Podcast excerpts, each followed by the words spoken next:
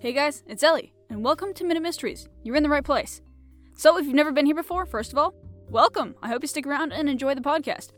So, also, if you've never been here before, let me kind of explain what this podcast is. So, I have this book, it's called Minute Mysteries. It's by H.A. Ripley. It was published, you know, 90 years ago or something, and uh, it's actually linked in the show notes if you want to follow along. But basically, it's full of what are called minute mysteries. And if you don't know, they're basically just logic puzzles, scenarios, like stuff like that. That tests your deductive and logical skills. They're, they're a lot of fun. to sum it up, it, solving one makes you feel like Sherlock Holmes. It's pretty great. Um, so each episode, I read three of them, and after I read each one, I try my best to solve them. And and so, you know, I, I go through it, I often summarize and kind of like recap what we read to kind of help wrap my mind around it. And then once I've done all my thinking, I put forth either my best guess or the solution that I'm confident in, or maybe nothing because I just have no idea. And then we read the solution together, and then we sob at how much we failed. uh, but really, I mean, they're, they're a lot of fun, and I actually have gotten a good amount right. Um, however, the last couple weeks I haven't been doing so great. Um, last week I got one out of the three correct, which all things considered is pretty okay because the week before I got zero out of three right. So let's see if we can do better than last week, yeah? With no more waffle, let's jump right in.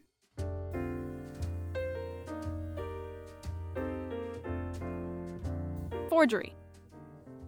Can it be possible that this has happened to me? thought Everett Taber as he stood in the National Bank of New York ready to deposit his fortune. Having completed his arrangements late the day before with the bank's executives, he was the first patron of the morning. Standing alone in the bank's commodious quarters, he regretted he had no one with whom to share his happiness. Suddenly, as he was making out his deposit slip, he decided to use his own name, Everett Mead, instead of his stepfather's name, by which he had been known most of his life. It would be a simple matter to arrange this with the officials later. As he blotted the deposit slip, Everett and Mead felt a new sense of poise and self assurance take possession of him. He gazed fondly at the name which proclaimed him a wealthy man. By changing it, he could completely sever former associations and start life anew. What a wonderful day it was! The cashier, impressed with the amount of the deposit, was very obliging and wondered, as he thought of his own meager salary, how it would feel to have so much money. I see you are left handed, Mr. Mead, he said, in an effort to appear interested in such an important personage. Yes, smilingly. He left the bank without further conversation. Less than an hour later, his name had been forged to a check for $5,000, despite the fact that no one knew he had changed his name and no one had seen him make out his deposit slip. Professor Fordney, acquainted with the fact, knew immediately how the forgery had been accomplished. Do you? Oh, what the. What? I've never read one like this. Usually they're really straightforward. They're just kind of like, so and so said that a robbery happened, but for real, they're the ones that committed the robbery. So, what's the problem in the story? That's generally kind of how it goes, you know? Like, there's a pattern. It's, it's generally pretty straightforward, but this one is just kind of like, this is what happened? there was a crime committed somewhere. um, so obviously this is about forgery and changing names. And so Everett Taber, in the very beginning, it says Everett Tabor stood in the National Bank of New York ready to deposit his fortune, right? And he made out his deposit slip and he put on his own name, Everett Mead, instead of his stepfather's name. Tabor? So yeah, I, I guess his stepfather's name is Tabor and his last name is Mead. Oh, wait, what? Okay, so Everett Tabor is Everett Mead's stepfather's name, right? And nobody knows that he's now going by Everett Mead because, you know, he changed his name and everything. But the cashier refers to him as Mr. Mead. that is. He's not supposed to know that he's now changed his last name to Mead instead of Tabor. I don't know how that ties into the actual solution, but, like, he shouldn't know his name, you know? So, also at the very end, it says that no one knew that he had changed his name, and no one had seen him make out his deposit slip. And earlier it does say that he blotted the deposit slip, and there was nobody else in the bank. He was the first person that was in there in the morning, so that makes sense. I mean, I guess the bank tellers could have seen, but like, you know, whatever. It literally says that, quote, standing alone in the bank's commodious quarters, he regretted the, you know, so on, so on. So he was standing alone in the bank, so it makes sense, 100%. No one else saw him make out the deposit slip. But, like, as I mentioned before, the one hole that I can find is that someone did know that he changed his name. Because he changed his name from Everett Taber to Everett Mead, right? And according to the, the very end, again, let me repeat myself, they didn't know that he changed his name, and yet the cashier still calls him Mr. Mead. And so there's a hole in his story somewhere. I don't know how it connects to forgery. Like, I don't know how that whole story weaves together, but maybe we can figure it out. Let's see. So, the the whole cashier calling him Mr. Mead thing, that's all I can find. But that seems like a really obvious fact that like he called him by the wrong name. But like that seems too obvious. Like that seems like something that would be really easy to spot. So I feel like there's something more here that I'm not seeing. Am I overthinking this? I think I might be overthinking this. Oh man, I don't know. so aside from the cashier name thing, I'm confused about what was forged in the first place. Oh wait. Okay, so I was misunderstanding. I thought that he was the one that was forging the check, and then uh, then he was stealing someone else's money. But it says I read this wrong. But it says that quote Less than an hour later, his name had been forged to a check for $5,000, despite the fact that, and so on and so forth. So that means his signature was forged, rather than him forging someone else's signature. That's my mistake. I'm just stupid. The question that they ask at the end is Do you know how the forgery was accomplished? And I think so, because it was the cashier, obviously. Because, first of all, the cashier would have been in the bank, sitting at his desk, being able to see where Mr. Mead was standing making his check. And then he also knew that he was left handed, so that could kind of help him in the forgery process. I'm just now realizing that it's completely fine for the cashier to call him Everett Mead because he was just handed a check with the name Everett Mead on it. Oh my goodness. it would have been strange if he called him Mr. Tabor because, I mean, it's not on the check, so, I mean, that would be a problem. But no, I mean, oh man, see. I'm just glad I caught my mistake, you know? Like, if I had thought that that was the truth, it would have been so sad. So, anyways, um, I think that the way that the forgery was committed was the cashier. I don't know whether or not he actually saw him write the deposit, but the cashier at least knew his name and knew that he was left-handed, because I mean, you know, that's an important fact. If you're a if you're a forger and you use a different hand to write than the person you're forging, it comes out different, right? So yeah, let's return to the very end where it says no one knew that Everett had changed his name, and no one had seen him make out his deposit slip. Um, except that the people who did know that he changed his name and who had seen him make out his deposit slip was the cashier. The cashier knew he had changed his name because he saw the name on the check, and like I mentioned before, the cashier probably saw him write out the check um, in like the lobby or wherever he was.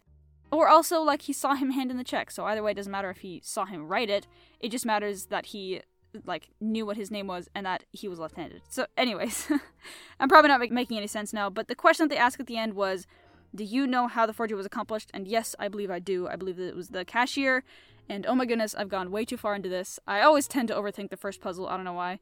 Um, but yeah, let's just read the solution and see if anything I threw at the wall actually stuck. The forged signature was copied from the blotter which Mead had used. Oh my goodness. Oh, I overthought the crap out of that one. Oh my goodness. I overthought that into space. like, yeah, of course, he used a blotter so you could just copy it from there. Oh my goodness. Dude, wow, that was very long winded. But hey, I really enjoyed that. And despite my overthinking, I still enjoyed being able to analyze the story to the best of my ability. With that, let's move on to the second puzzle for the day The Christmas Eve Tragedy. Professor Fordney, said Sheriff Brown of Lake Dalton, I came to New York to ask your help in clearing up the murder of Horace Perkins at Luckley Lodge. Sit down and tell me about it. The family chauffeur, returning from the station at 10 o'clock on Christmas Eve, found Perkins lying in a field five yards off the lodge drive, with his skull bashed in. He telephoned me immediately, and I instructed him to see that nothing was disturbed. Arriving 15 minutes later, I personally examined the ground so no clues would be destroyed. The only footprints to be found were six of Perkins's, leading from the drive to the spot where he lay. Around the body were a number of deep impressions about two inches square. It had been snowing all day until half an hour before the discovery of Perkins. Leading away from the body and ending at the main road, two hundred yards distant, were four lines of these same impressions, about three and a half feet apart in length and about fourteen inches in width. In some places, however, they were badly run together. A stranger in our parts is quickly noted, and investigation failed to reveal a recent one. There were absolutely no other clues, and I could find no motive for the crime. It has me stumped, Professor, concluded Brown. Uh, give me a little time, said Fordney. Perhaps I can help. I'll call you at your hotel. An hour later, he said over the telephone, Sheriff, look for a man who, blankety blank blank, uh, such a person only could possibly have committed the murder. What did Fordney say to Brown? Oh goodness, I don't know. Whew. It's a fun murder mystery. Let's do this. So let's see. The details of the crime are thus The chauffeur, at 10 o'clock p.m., found Perkins, the murdered man, lying in a field only five yards off from the lodge drive with his skull bashed in. The chauffeur proceeded to call the sheriff immediately, and the chauffeur was instructed to make sure that nothing was touched. And so, only 15 minutes later, the uh, police arrived, and he, you know, looked at the scene. And so, the clues that he found went as follows: the only footprints found near the body were six of Perkins leading from the drive to the spot where he lay. Remember, he was only five yards away from the drive, so six footsteps would be about like three steps, you know? So uh, that sounds about right to me. So, also near the body, he found a number of deep impressions about two inches square.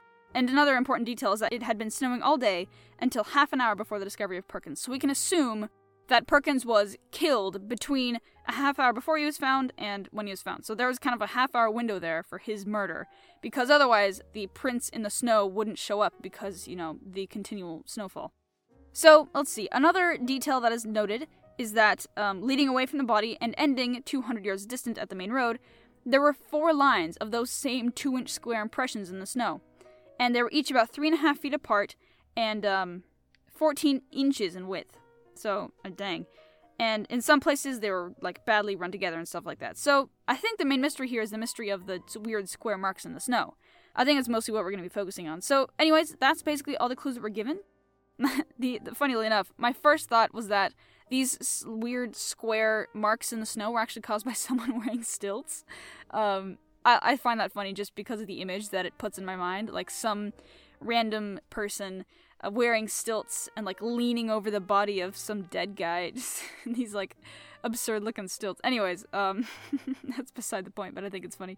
Um, so yeah, I think that's a possibility, honestly, because um, these impressions that were mentioned leading away from the body or to the body, or however you think about it, from the main road 200 yards away, were described as quote four lines of the impressions, about three and a half feet apart in length and 14 inches in width. So the way that I imagine that is kind of like a footprint pattern kind of thing where it's like alternating each side, you know, you know what a footprint line looks like. That's what I'm imagining with these square indents. Like I think they're kind of, you know, in the pattern kind of like footprints because it describes like three and a half feet apart, which obviously is a really big leg span. But when you have stilts on, that's not too surprising. Um, and also 14 inches apart, which also makes sense. You know, if you're walking on stilts, you kind of spread your legs a little bit more than you know ankles together. Anyways, so honestly, I think that stilts is actually kind of possible, which I think is hilarious. Um, however, the question is, what did Fordney say to Brown? And what Fordney said was, quote, Sheriff, look for a man who blank. Such a person only could have possibly committed the murder. So, we need to look for a man who has some attribute. So, what kind of a man would wear stilts? or something. I don't, I don't know. I'm still kind of stuck on the stilts idea because I just find it so amusing. And honestly, it's kind of possible considering all these square marks in the snow and the fact that there are no other footprints. Um, because obviously he was murdered. Like, you can't exactly bash in your own skull. It's kind of hard to do, you know? The only problem with my stilts idea is that in the description of the uh, marks in the snow that lead away from the body over to the main road, you know, that 200 yard length that I've kind of been talking about, in the very end it says, quote, in some places they were badly run together. They're referring to the marks. So if you're wearing stilts, how do the marks run together? It also says there are four lines of these impressions. Um, so I think that there were two people walking in a line next to each other, and so their lines of footprints kind of uh, made it look like there were four separate, you know, little lines of these squares. Um, so yeah, I think it was two people involved. However, what Fordney says at the end is look for a man who blank. Like it doesn't say look for a group of people or, or, look for men who blank. Like it's implied there's only one person involved. So that is it's a little bit of a hole in my theory. But hey, you know I will die on this stilt hill. Okay. Even if it's a really dumb theory and it ends up being wrong, I still think that it would be really entertaining if someone wrote a mystery puzzle where the solution was that the murderer just wore stilts. That'd be so funny. So yeah. Anyways, um, yeah. I mean considering that I'm probably not going to change my mind on the stilt idea, let's just read the solution. The professor said to Brown, Sheriff, look for a man in your community who is skilled or adept in the use of stilts. Only a man on stilts could have made the marks in the snow you described. Oh, wait. It was. It was really stilts? Dude, I thought that idea was absurd. I didn't think that was gonna actually be the solution. But I guess the more I think about it, the more it makes sense. Because, I mean, I, I was thinking about this as I was reading the solution, but like, I, I mentioned right before I read the solution that like, I expected there to be two people involved because there were four lines of those marks in the snow and not just two, because, you know, two feet. But then I realized there and back. Like two rows for there, two rows for back. I mean, it makes sense. Like I don't know I didn't think about that, but dude, oh my gosh. Dang. Okay, woo. I am so happy about that, dude. Oh my goodness. My stilts theory was correct? Like, I genuinely did not expect that. I expected it to be something completely different. I didn't know what it was to be, obviously, but I didn't expect it to be the stilts. Uh, I love it. Oh, that that was so good. Okay. so, yeah, anyways, let's move on to the third puzzle. A Knight of the Bath. And Knight is K N I G H T, by the way. You've heard of me speak of my accent. You've heard of me speak of my eccentric friend, Joe Leimert, haven't you, Professor? inquired Judd. Great character. His costly Los Angeles penthouse is the despair of architects, but it reflects Joe, who cares little for the opinions of others. Particularly in the matter of baths is his independence reflected. While he has six of them, he is fondest of the one leading off his own room. It is a large all tile bath, 24 feet long, 15 wide, and 7 high, without a single window. He went in to bathe a few days ago, locked the door on the inside, as was his habit, and turned the cold water full on. When he went to turn it off, he found to his dismay that the mechanism controlling the drain and the taps was out of order. He couldn't let the water out, and he couldn't turn the tap off. Neither could he unlock the door, and it was impossible to make himself heard. What a predicament. There he was, in a locked bath with no window, couldn't open or break down the door, couldn't let the water out or turn it off, and he had no way of attracting attention. Such a situation might have disturbed most people, but not Joe. He leisurely proceeded with his bath, and when finished, nonchalantly departed. My dear Judd, smiled the professor, your friend was indeed eccentric. Of course, there was only one way out for him. This one's easy, don't you think? Hey, don't patronize me. That's rude. okay, this is actually a very unique one. Similar to the first puzzle we read, it doesn't exactly line up with the established pattern that we've had before in these puzzles, so yeah, this will be an interesting one to solve. I wouldn't describe it as a locked room mystery, but it has the same elements as a locked room mystery because it's in because it's in a very restricted space with restricted uh, possibilities and options of what to do. So, I mean, I think it's similar to a locked room mystery in that way. So yeah, let's kind of go over like what's going on. So basically, this guy goes in to take a bath. He goes into his bathroom, he locks the door from the inside, and then once he goes to turn it off, he realizes that he can't. And then also, he can't drain it out. So there's no drain, there's no way to turn off the water, and he's stuck in this bathroom with the door locked and no window. And Judd apparently nonchalantly just gets out, or whatever his name is. I think his name is Joe. So, I just wanted to note that, first of all, this bath is massive. It is 24 feet long, 15 feet wide, and 7 feet high. Like, what the heck? so, first of all, I wouldn't be worried about drowning anytime soon just because of the sheer volume of this bath, right? So I'm assuming that his bath is just like, you know, a, a full on pool room. Like, if you think of a bath right now, you think of like a small kind of like shower like enclosure. Uh, no, I assume this bath is much, you know, it's like a room in itself. It's not like part of a bathroom. So, anyways, but like another thing that I'm kind of confused about is that like it says he couldn't unlock the door. Why not? like it says that he locked it from the inside, so he should be able to unlock it. Like was the water blocking the door? Like it, it doesn't say anything about that. So I'm kind of confused.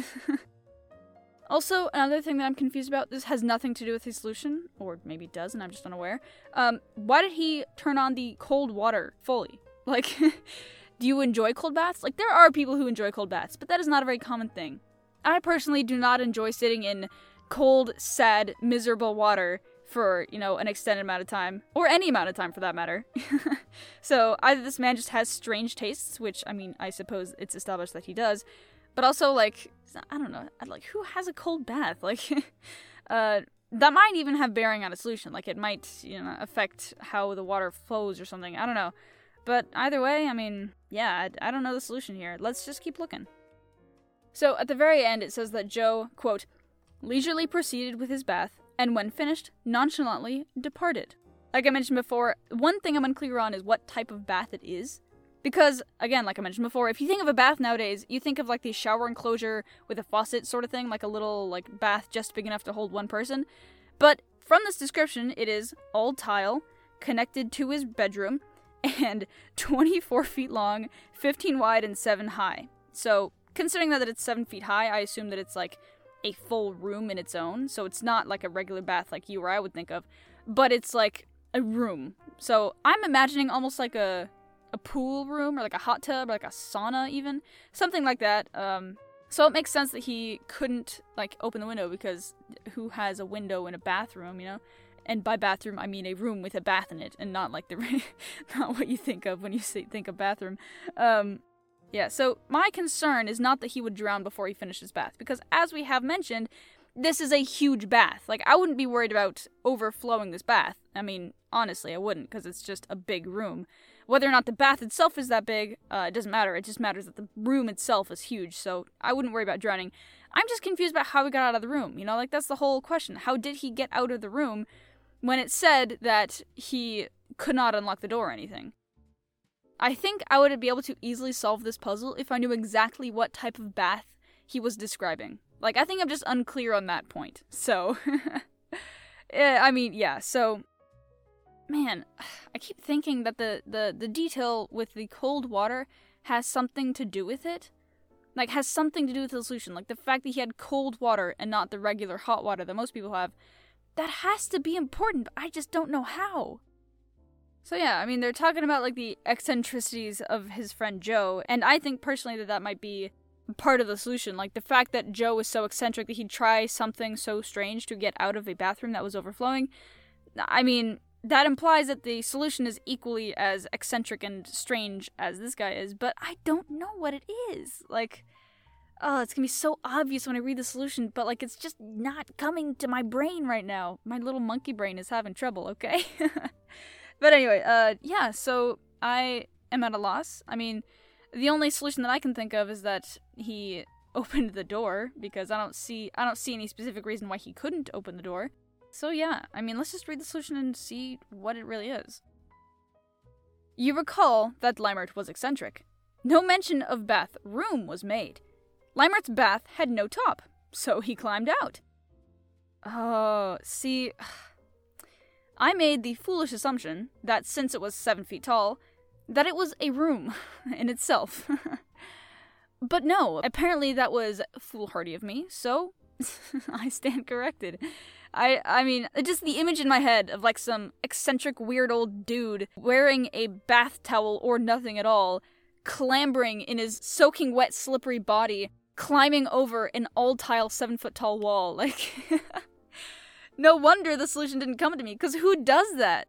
But I mean, he's eccentric. I mean, that's kind of his whole personage. I mean, as I had assumed, that was indeed a very strange and absurd solution to a problem.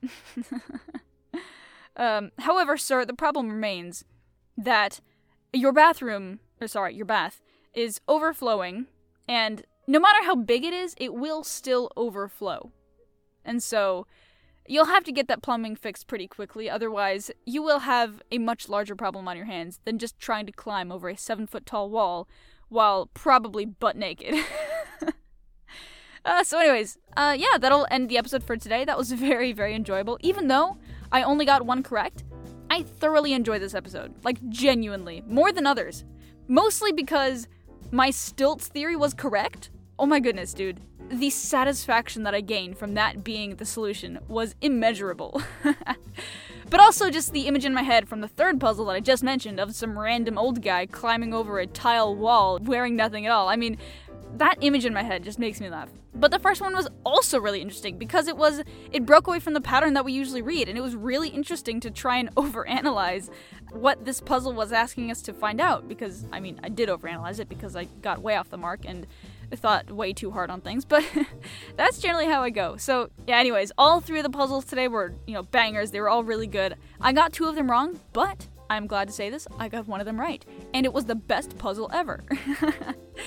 uh, so, anyways, yeah, I just have a couple of things to say. First of all, If you um, enjoy the podcast, if you have any feedback or comments, or especially this, if you have any recommendations for authors or logic puzzles or you know any other books or stories that I should read, send them to me. ClassicMysteriesPod at gmail.com. I'd love to hear what you're reading right now, or what you'd like me to read, or stuff like that.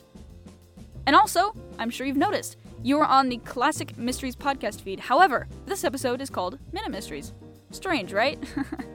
so, uh, this series is kind of my, what I call my sub series on the feed. It's kind of a quote unquote mini episode that I do every week, although lately it's kind of been the same length as my regular episodes. Um, but it's basically something I do every week on Thursdays, and it's just like some fun puzzle solving antics. And my regular episodes, which are called Classic Mysteries, are released on Mondays, every Monday at midnight, for me at least. And they're also very entertaining. I read a classic mystery book or story and I comment on it. Overall, we just have a fun time reading these old books and uh, laughing at the absurdity of, of the old times sometimes and appreciating the story and the artistry of the author. So, anyways, it's fun and I think that you'll enjoy it. So, if you've never listened to a regular episode of Classic Mysteries, I would highly suggest you do. I just finished reading a couple of short stories. I read a Sherlock Holmes short story called The Musgrave Ritual. The podcast episode is number 23. And then lately, I just finished an Agatha Christie story called The Adventure of the Cheap Flat, and that was episode 24. I just finished that one last week. And yeah, either way, I would highly suggest you listen to them. They're very entertaining. I hope that you have a wonderful weekend, uh, because I definitely will. So, uh, yeah, I'll see you guys next Thursday. Adios.